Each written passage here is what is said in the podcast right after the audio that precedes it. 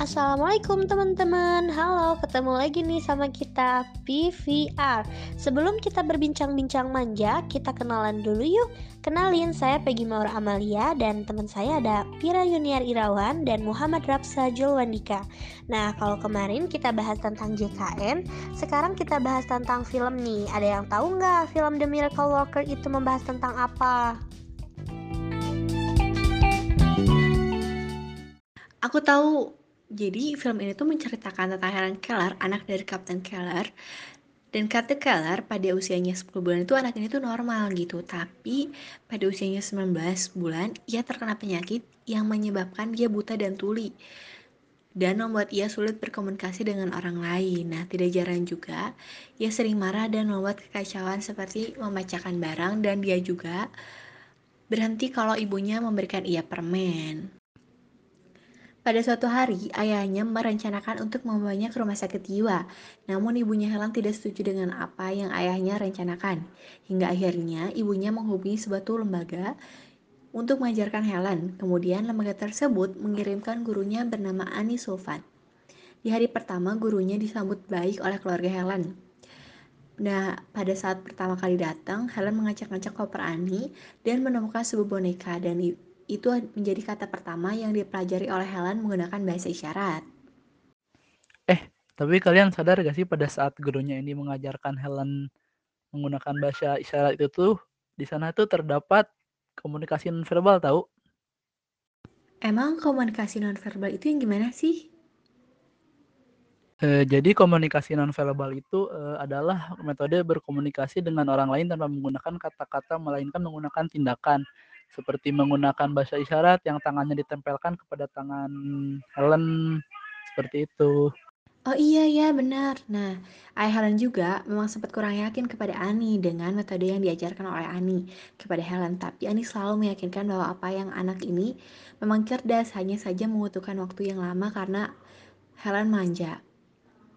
Namun memang tidak jarang juga saat Ani mengajarkan Helen, Helen memang sering kabur-kaburan yang membuat ayah Helen kurang yakin kepada Ani. Sampai suatu saat, gurunya menemukan rumah kosong dan meminta kepada orang tuanya Helen untuk mengajaknya tinggal di situ. Eh, tapi kan orang tuanya Helen ini ragu dengan cara mengajarnya gurunya Eni. Ia memang ragu tapi gurunya selalu meyakinkan orang tuanya dan meminta waktu tiga minggu untuk mengajarkan Helen. Akan tetapi orang tuanya hanya mengizinkan dalam waktu dua minggu saja. Kemudian dengan berat hati gurunya mengiyakan kemauan orang tua Helen. Nah, lalu eh, kemudian orang tuanya Helen itu membawa Helen pergi ke rumah kosong itu dengan cara berkeliling dua jam agar Helen mengiranya dibawa ke luar kota atau gimana.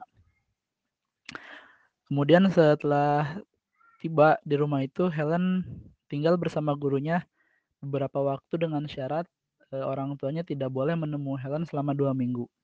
Kemudian di pagi harinya, Helen mulai pasrah dan mulai mau belajar bersama gurunya yang bernama Eni itu. Nah, kemudian selama dua minggu itu, e, gurunya ini mulai mengajarkan banyak hal kepada Helen dan mengajarkan juga banyak kosakata seperti mengeja kata yaitu seperti flower, water, leaf, egg, uh, milk, dan masih banyak yang lainnya. Tapi guys, pada hari ke-11 ibunya tuh datang karena sangat merindukan Helen. Akan tetapi gurunya meminta waktu lagi untuk tinggal bersama Helen satu minggu lagi. Tapi ibunya tidak menyetujui dan langsung pergi. Sampai pada waktunya tiba, pada hari ke-14, orang tuanya datang karena merindukan Helen pada pukul 2 siang.